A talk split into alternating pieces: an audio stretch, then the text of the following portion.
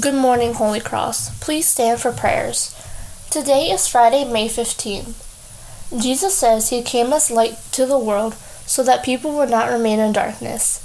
Light helps us see things. Jesus helps us understand God and the meaning of our lives.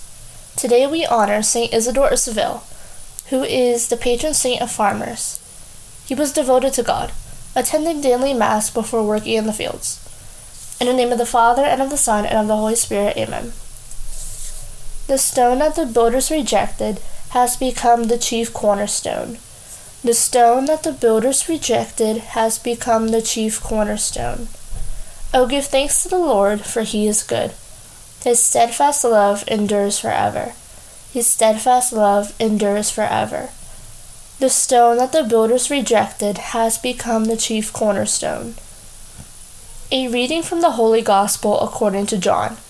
Then Jesus cried aloud, Whoever believes in me believes not in me, but in him who sent me.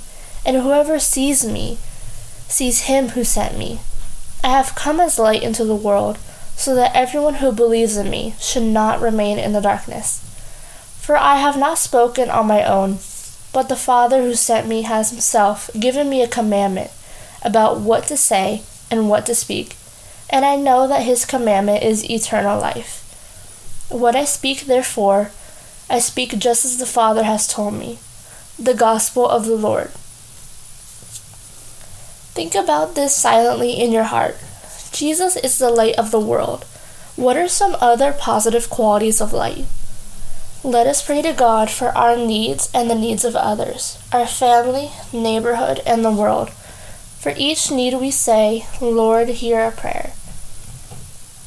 Our Father, who art in heaven, hallowed be thy name. Thy kingdom come, thy will be done, on earth as it is in heaven. Give us this day our daily bread, and forgive us our trespasses, as we forgive those who trespass against us. And lead us not into temptation, but deliver us from evil. Amen. Holy God, our Father, help us listen to Jesus, the light of the world. Help us to be like Saint Isidore and increase our devotion to you.